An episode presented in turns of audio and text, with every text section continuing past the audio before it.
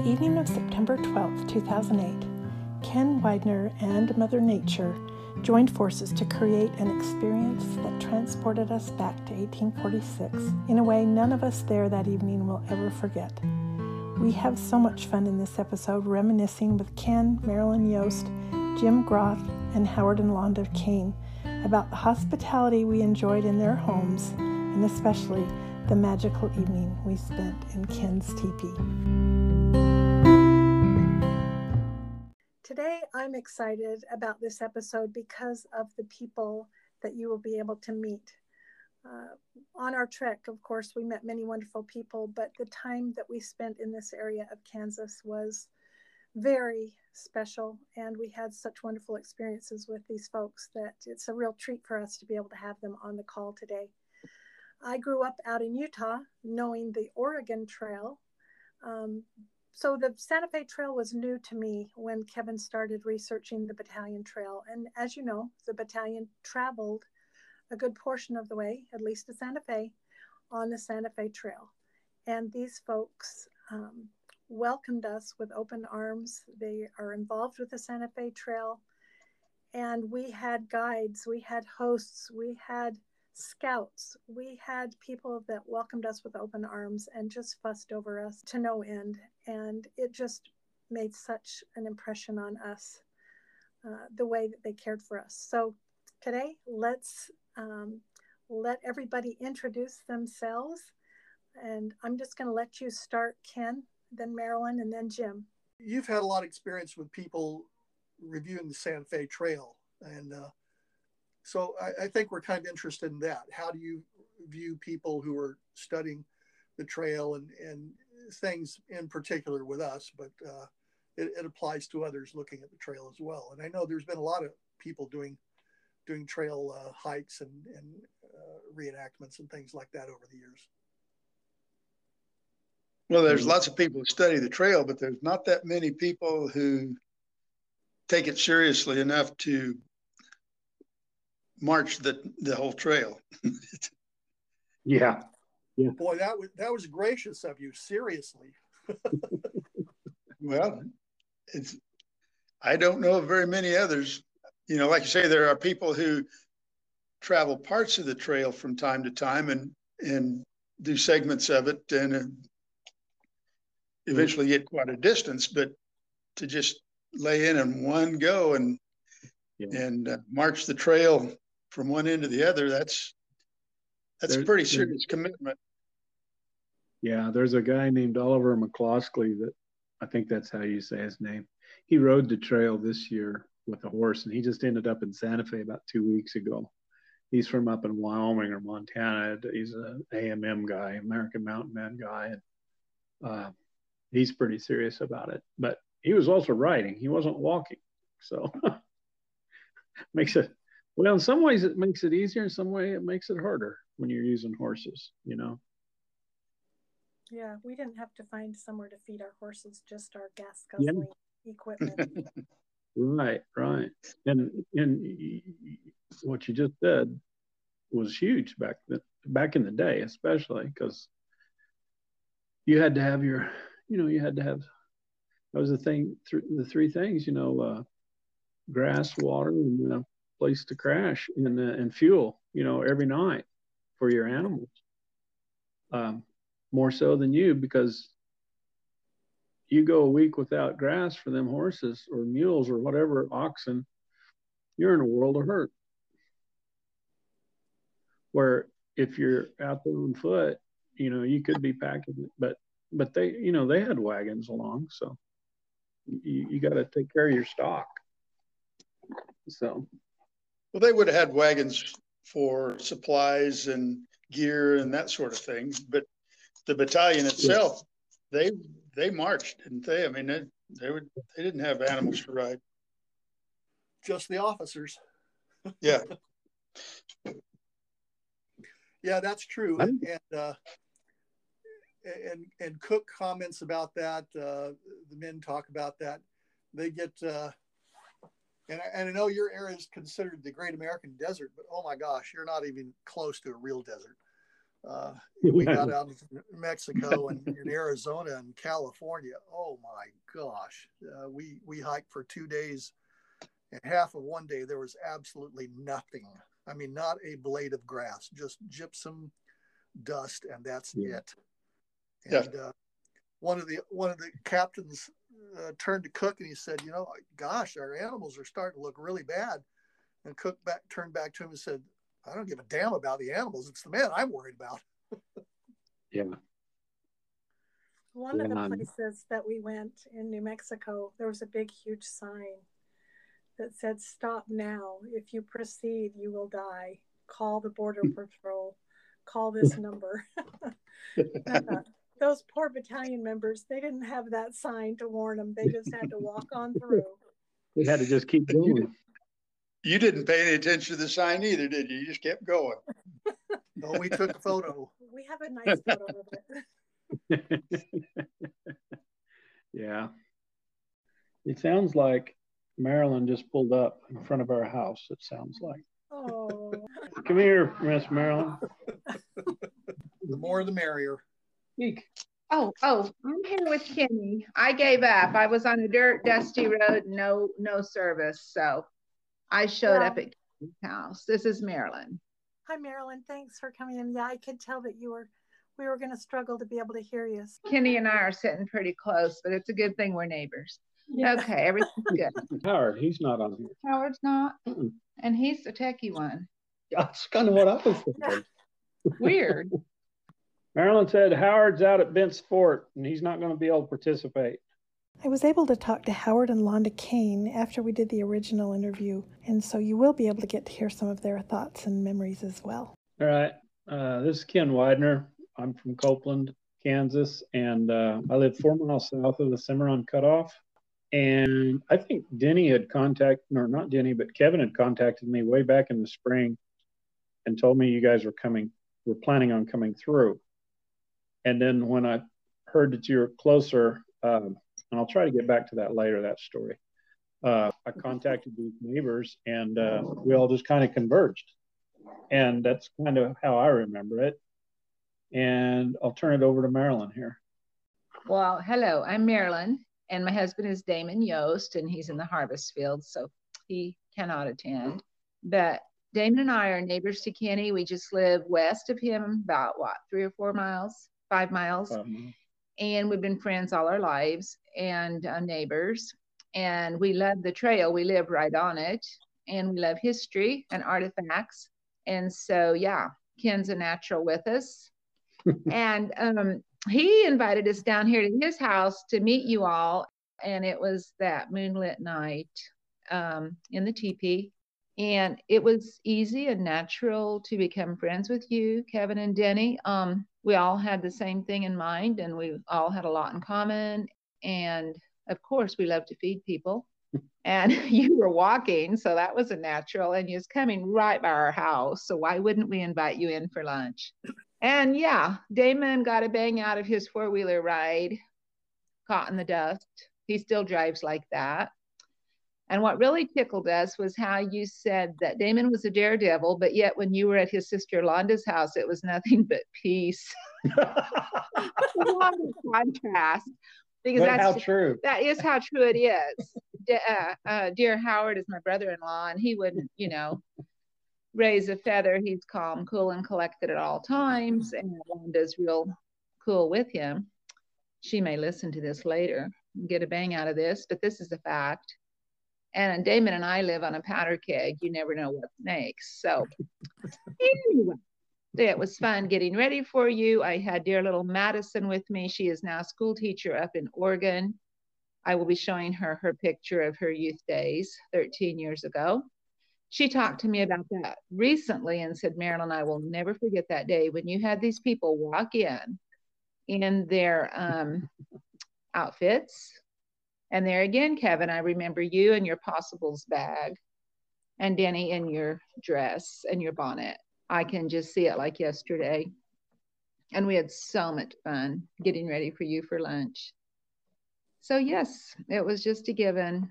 And I'm so glad that it's part of our memory and that we've done this and that we're still friends. All right, back to Kenny.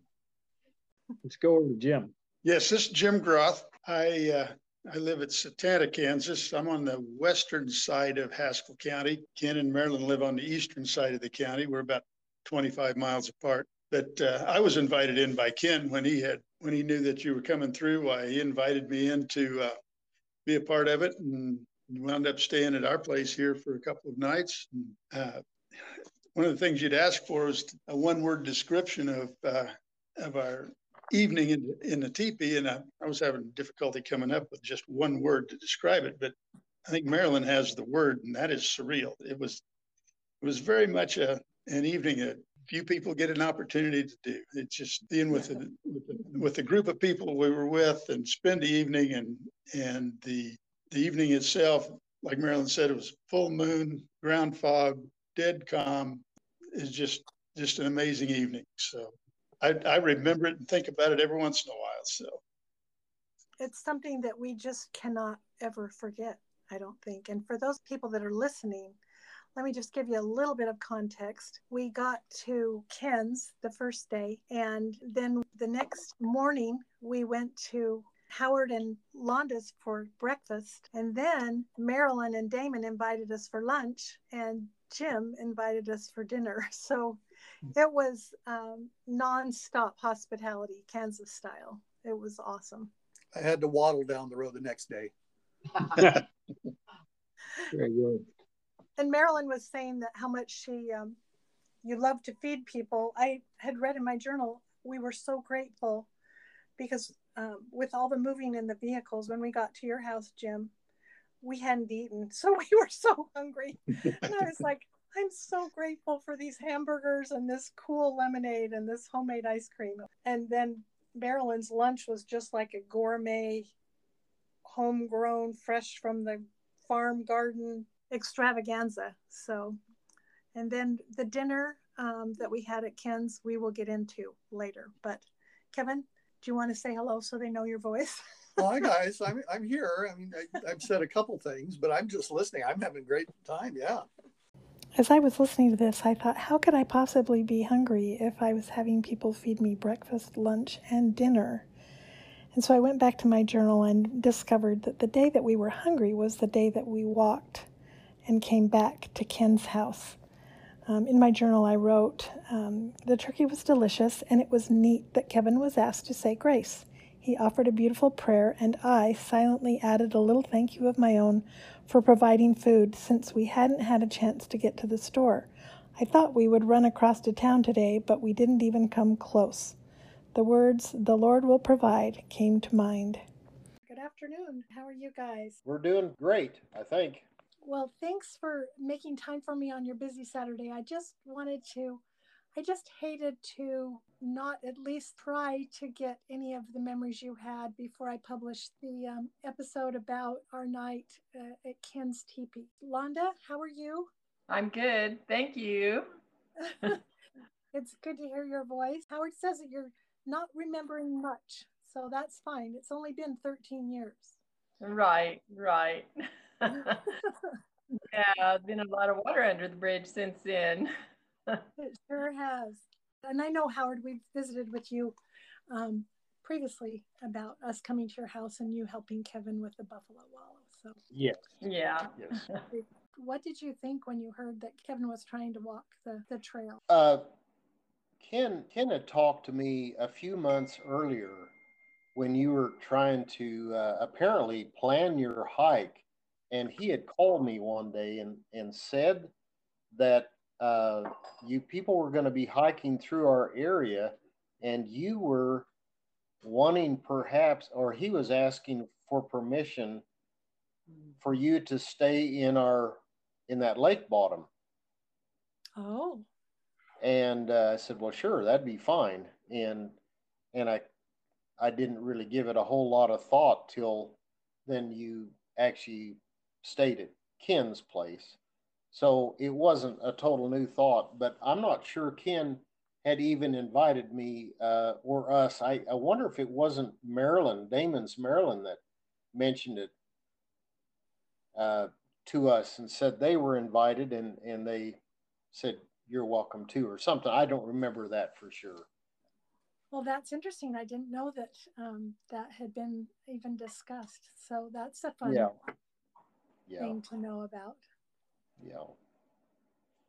Yeah, I remember him talking to me a long time before you come through, and I don't know, he must have been aware somewhat of your plans or uh I, I don't know. I, I never asked him about that later, what he knew about your plans or your travels or or what was going on. So, Ken, let's go back to you. And can you kind of help people understand how you had set things up? My memory of Ken, I'll share with you, is we were leaving a campground. We had spent like about three or four hours trying to get the mud off of all of our vehicles. and so we were late getting to Ken's. We- And We had 800 pounds of mud on our vehicles at least. and so um, as I'm coming down the road, and all of a sudden the phone rings, and Ken is on the phone, and he said, "I can see you. Keep coming. You're on the right road. You're almost there." And I looked at Kevin and I said, "How can he see us? We're out in the middle of nowhere." Cause Kansas is so stinking flat. So that was my introduction to Ken. But then when we pulled in, he just rushed up to us and welcomed us, and he was like a little kid. He was so excited to see us. And um, he wanted us to get walking. He said, I need you to get walking because I've got a surprise for you. So why don't you tell us what your surprise was, Ken? I'm trying to remember. uh, I think did I did I set up the next day after you took off? No, you sat up while we were walking that day, and then Oh. you had dinner all set for us with that. Yeah, turkey. yeah, that's what I mean. Uh, but you guys left to go walk, and then during while you guys were out walking, I pitched the lodge, right? Yes. Okay, okay. I was just uh, it's been a couple of years, so they took off in the morning, and I wanted them them to leave, and then when they got back. Yeah, I When could they- feel that too. I wasn't quite sure what was going on. When they got back, I'd pitched uh, my teepee, uh, my Cheyenne style lodge, and had it kind of decked out with some stuff. And uh, then when they, so basically what I wanted to do is have them leave with nothing here. And then when they get back, they, they've got this camp set up, see? So that's kind of what we pulled off. We've done that two or three different places and uh, people kind of get a kick out of that. You know, they come back a few hours later and there's all this stuff set up. So that's kind of the gist of what it was. I, I gotta I gotta backtrack though and and then give just a little backstory. One of the things I distinctly remember, um, I don't know, Kevin, you contact me, I don't know, in January or something like that. And I don't even remember what time was it this time of year when you came through? Yeah.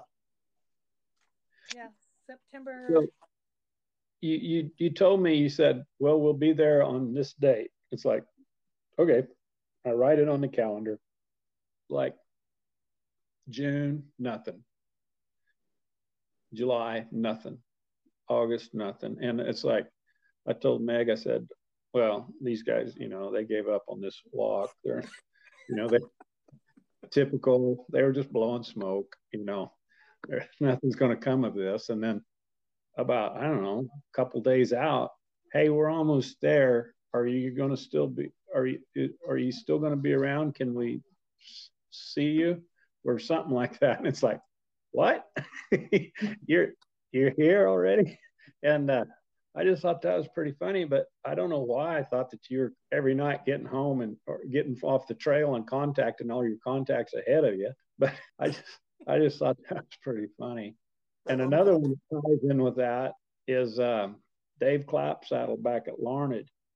I'd called him at one point to see, and, and I, maybe that's where you'd called from, but he was telling me when you guys went through there, you created quite a stir because uh, you know you had you know you had a like a, a camper, and then there was a trailer, and there was a porta john on the trailer. and, uh, Clapsaddle was down somewhere in in town, and Dave Clapsaddle was a real character. He's passed away a few years ago, but he was always a cut up and a quite a character. But he said he was talking to some of the locals, and they said, "There's a band of gypsies coming through. They even have an outhouse with them." and I thought that was the funniest story. so okay, so that kind of takes you up to my house, and uh, I guess that's it. Unless I don't know what else to say. Oh, I, the teepee, I guess. I do Southern Cheyenne reenacting and and uh, make reproductions and stuff, and so that's what I'd pitched, and and then I, I, I invited all these local neighbors that were interested in history, and everybody came over and and uh, we had turkey and uh, and um, then spent the night in the teepee. And like Marilyn was talking and Jim was talking, that evening uh, the, the weather was, and I and I, I think Jim said it right, and because Marilyn nailed it, is that it was surreal because there was that ground fog. You couldn't really see through the fog, but the full moon was just shining right through.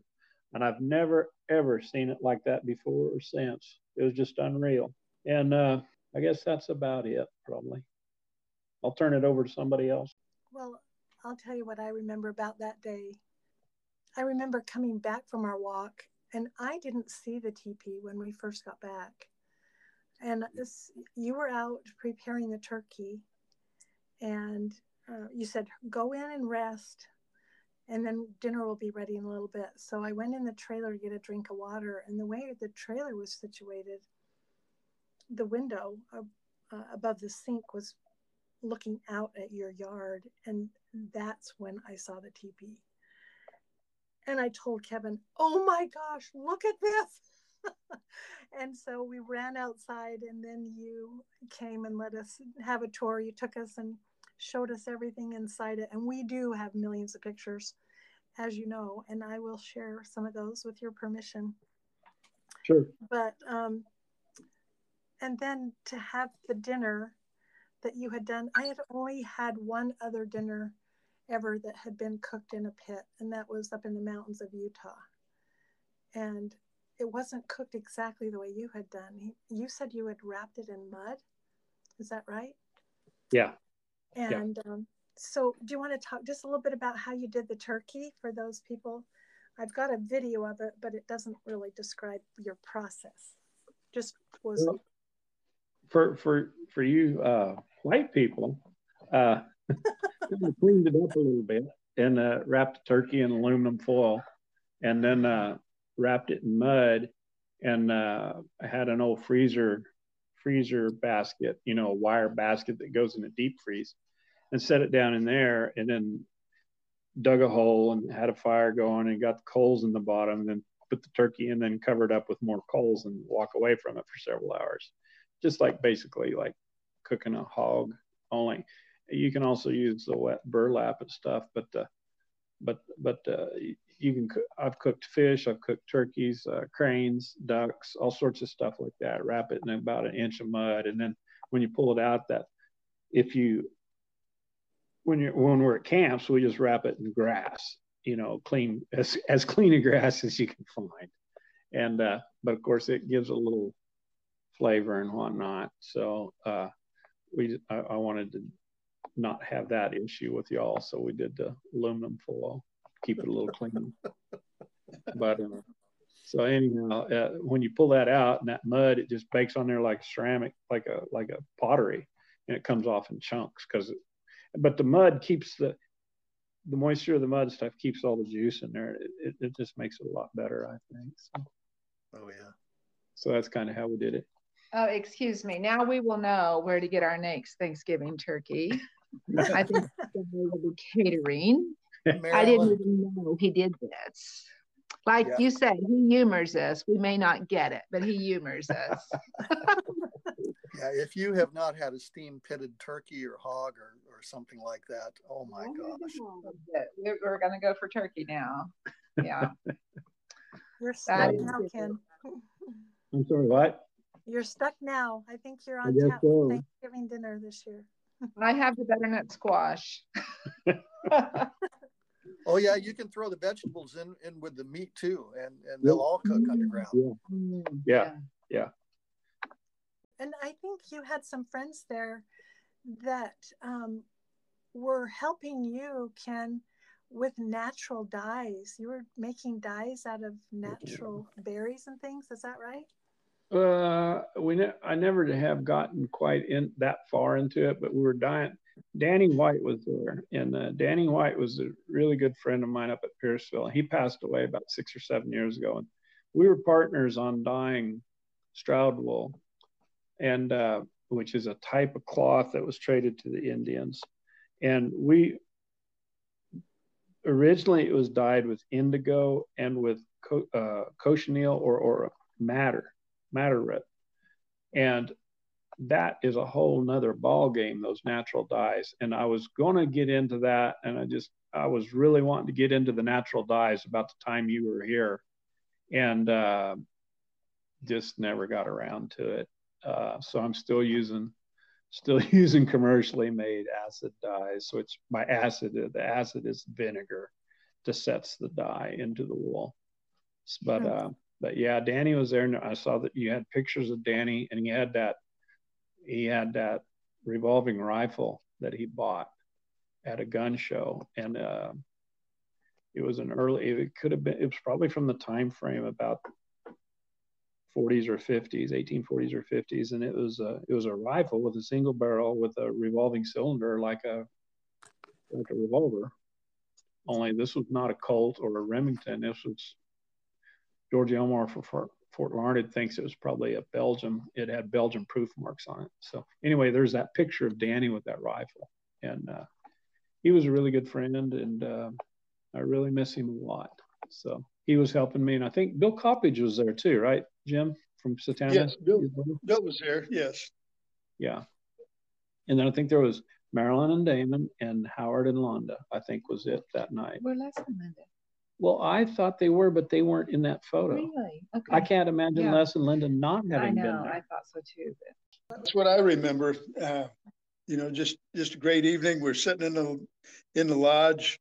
Ken's got a small fire going in there and conversation with, was, uh, was just a, a, a very memorable evening. I just don't, haven't done anything like that since and done a lot of things, but that is pretty special. And then when, when you, uh, when you Ken's place, then you came over to our place over here and spent two evenings, I think, and then you went on from here. So Yeah, let me let me back up and for the listeners, uh, just kind of set the scene a little bit. Uh, we'll try to put up a picture or two, but I don't think we have much inside the teepee. But uh, imagine um, a, authentic, as authentic as possible reproduction teepee.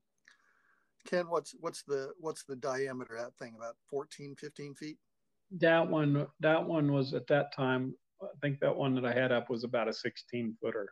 Okay, so this is this is pretty good. I mean, it's it's it's bigger than most rooms that that Yeah. people would have, uh, and and all around the sides are authentic reproduction uh, containers, if you would, uh, painted uh, in the style of the Southern Cheyenne, uh, and all these are handmade. They're they're not purchased somewhere. They are handmade by people who are studying the history and can as get as authentic as possible. And, and Ken's involved with the uh, material culture of the plains. Am I saying that right, Ken? I material. yeah.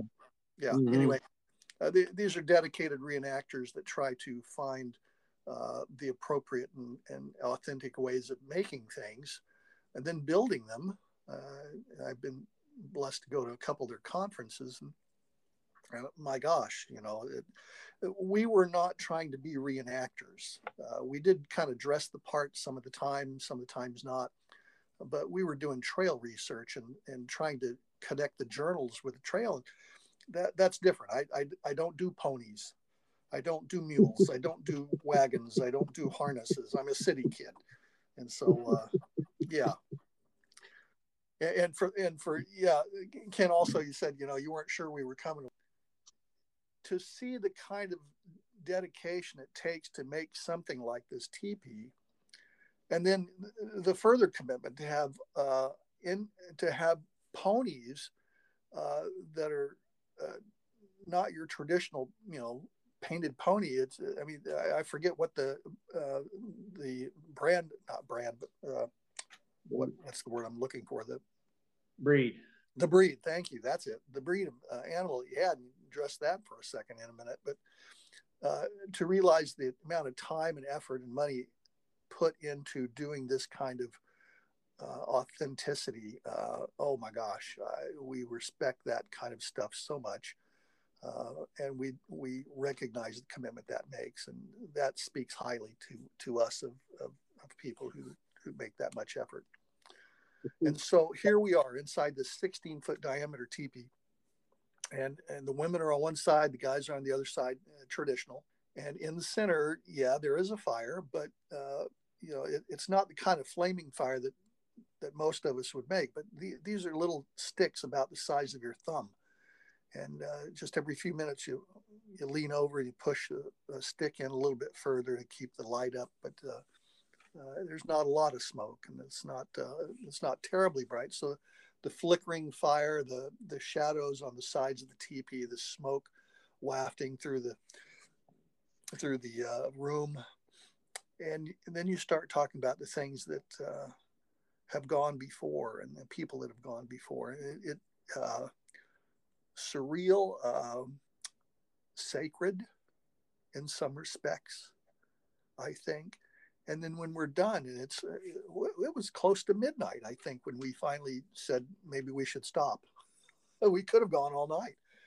And we walk outside, and, and the ponies we've been hearing, you know, stomping the ground just outside the teepee. And we go outside, and yeah, literally, because of the ground fog, we couldn't see 30 or 40 feet uh, horizontally, but yeah, the moon is full, and so it's almost directly overhead, and you look straight up, and there's the moon, because the ground fog's only 20 or 30 feet thick, and and that light mist, you know, it gets on your glasses, and, and you see the picture that we took, and and it looks a little fuzzy. That's because the mist, uh, the little little droplets of water on the lens of the camera, and yeah, it was that. Uh, I, I'm surprised it doesn't do that more often because that was pretty cool.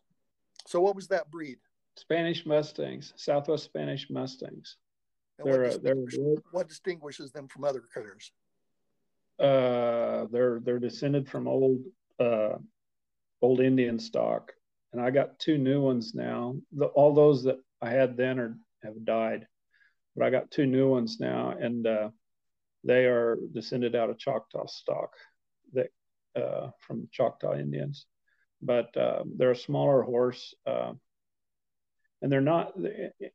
When you throw that word Mustang on there, everybody thinks of BLM wild Mustangs. These are not wild BLM Mustangs. BLM Mustangs are feral horses and that have been escaped over the, you know, hundreds of years. These are these are old style. They, they're they got the Spanish blood in them, the early Spanish blood pair you had when we were there, they had special markings on. Describe those if you could. The the tiger stripes probably on the legs, probably what you're talking about, and the, on the lined up duns, and uh, also kind of a little dark dark cross coming down off of the withers. Uh, that's that's that old that old primitive markings. And you can you can have those in modern horses too, modern breeds, but they're they're really prominent in these this Spanish Mustang breeds. But uh, I'd like to go back and touch on something too. You were talking about the the uh, um, trying to gather my thoughts, the work and stuff that that I do, and how you guys caught that. That was a mutual thing. I want you to know that because a lot of people talk the talk. You walk the walk, literally. Uh, and you guys got, went out and did it. And my hat's off to you. I've never done anything like that, and I certainly wish I would have. Uh, and I kind of come at this from a different angle from doing all this living history stuff.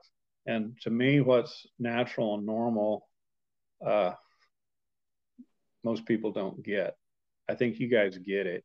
Uh, my neighbors here, I think they they kind of get it, but they still don't because they they haven't quite experienced some of this stuff. But they they humor me. yeah, they, yeah, exactly. They humor us.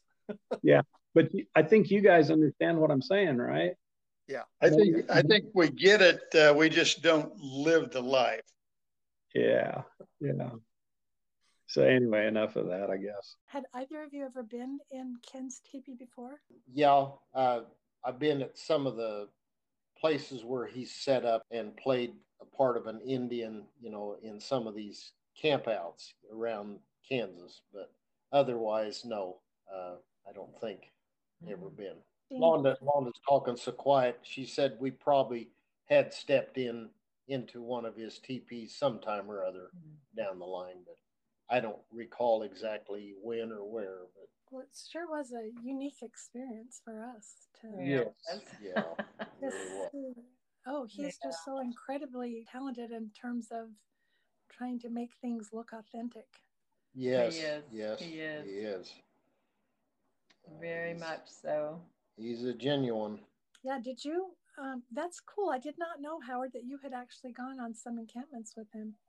Well, not actually stayed there, but visited different places where he has. I've, yeah, I've I've been at some of his presentations, and sometimes here in Kansas, they'll set up an Indian camp and in a buffalo hunters camp and things like that, and we've visited some of those rendezvous that they have, you know, for a few hours, and he's there for a probably a weekend or so, but Yeah, it's open to the public, so yeah, you can go and and um, check things out.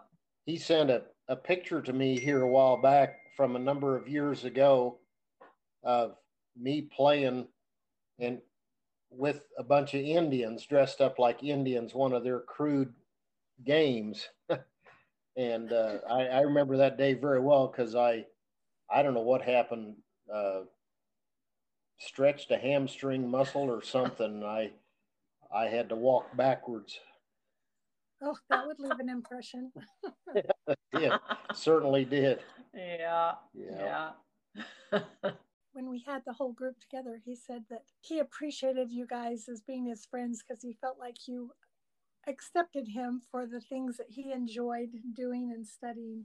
He said he wasn't sure that they under you understood it totally, but you were very um, good to him and accepting of his hobby. Yeah, well, that's probably probably true. Probably don't understand everything that he does.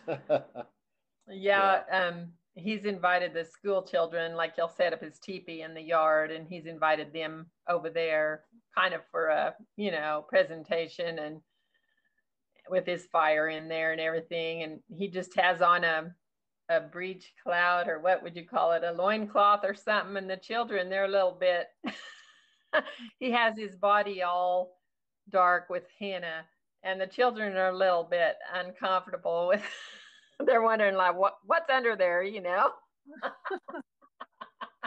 but but he's neat he's a neat guy Well, you know, that's when we were visiting and he hosted us that evening. He told us that specifically why he built that area in his yard was that little patch of grass with the trees around it and big enough for the teepee so that he could invite school kids in. So that's neat Yeah. to Yeah. hear that you actually have been there and seen that. yeah yeah he actually does that has done that so that's neat I have one question, and this has nothing to do with what Kenny's talking about right now, but what is a hand cart? I do not have a visual. I need It's a to, cart that you pull by hand. like a wagon. Well, I assume you're referring to the uh, the Mormon hand cart stuff. Yes, yes, and how there was one in the yard when you bought your property.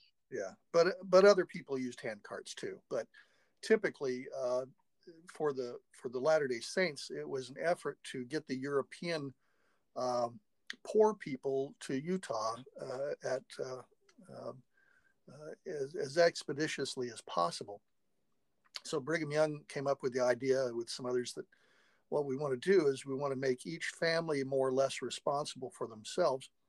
So they got uh, fairly uh, lightweight carts, about four feet by four feet on the deck, and about uh, a foot to 18 inches deep, uh, with two carriage wheels, but but they were wider carriage wheels, so the the tread was uh, somewhere close to two inches wide. And then uh, in front of the bed, uh, you had a couple arms that came for one or two arms that came forward, and so some hand carts had kind of a T-shaped handle, and others were kind of U-shaped in front. And uh, Oh, I'm getting the off you go. picture. Thank you. and, I got typically, yeah, typically they try to get them to about 17 pounds of personal equipment per person, and, and then their food. Okay, thank you. Now I have a visual. Thank you. But all he had to do was pull that from the Missouri River to, uh, to Utah. I'm, I'm catching on. Other than that, not much. No. Okay, I, I didn't get it. now I get it. no, I don't. Most Very good. most of the, yeah most of them started at Iowa City, not not uh, from from Okay. Missouri, but uh, Okay. from Iowa City, and so about 1,100 miles. Wow. Okay, that narrows it down quite a bit. Yeah. Oh, wow. Thank you. Okay. So we didn't pull hand carts, thankfully. We would not have made it to Ken's house. He would have still been looking at his calendar, wondering what happened to Kevin and Denny. It's another blowhard. Well, I'll tell you, I, when you were telling that story, I was thinking, we, there was no way we could call people every night.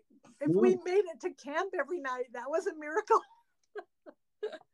So- And we just, it was all we had to do, all we could do to get down the trail. Well, after seeing, after seeing what you're going through, yeah, it, it was is like I don't know why I thought that they would be staying in contact. it was just uh, I was being selfish on my part, but uh, uh, yeah, it makes perfect sense. The last thing you want to do at the end of the day is contact people down the trail. So Should we, should we have contacted you? Absolutely. We just were Mm. going forward in faith, hoping that people said what they would do and they would be there when we needed them. And that's exactly what happened in your area. Yeah, Right. one, one of- these days we'll uh, do an episode about the, the planning, but I, I will share just a little bit. Um, I- I had been thinking about doing it for a few weeks, and I, I was honestly scared to tell Denny. And uh, so I finally broached it. I said, I, I think I'm going to have to go hike the trail. And she looked at me and she said, Well, you're not leaving me behind. So, but uh, she started uh, insist. uh, Denny's the planner. I'm I'm kind of swing for the fence and, and see what happens kind of guy. And uh, she said, no, you, if you're going to have people coming along, and, and over 200 people said they would hike with me at one point or another. And you're right, most of them bailed. Uh, only a couple ever showed up. But uh, Denny said, well, if, if you're going to invite people to come along, then you're going to have to make provisions for them. And so that's why we had the porta potty. That's why we had the other gear and uh, had to get insurance. Oh my gosh, it just became a logistical nightmare. And I should have known better because uh, in in the late 70s, I did work for Brigham Young University running a handcart program where we would take youth out for four days and try to do a handcart experience with them. But uh, a moving camp is just an enormous organizational thing. Uh, and so, yeah, you, Denny, Denny insisted that I have for each night a planned campground, contact people, uh, inform the sheriff, inform the hospital, and you know, just uh, she was after me and just, have you done that yet? Have you done that yet? Have you done that? Oh my gosh! And, and I got as far as Santa Fe, and I said, honey, I know it's not going to work this way, so uh, we'll get what we have to have, but beyond that, we're we're not going to try to do that much definition. My expectations were so unrealistic about this trip. but I will talk about that another day. but yeah, I- real, reality is is a different ballgame. Yeah. Yeah, what you think is going to happen and what actually happens is totally different. And yet, when I finished the trek, I realized it was so much better than what I had imagined. If it had gone the way I thought it was going to go, I would have come home worn out, disappointed, and had missed a lot. And so, um, really, what you guys did was created the experience that I needed personally. And it was your examples and the way you lead your lives and the way you share with others. It just, that's what I needed from this trek. And that's what I got when I came through your area and visited your homes. Here, here.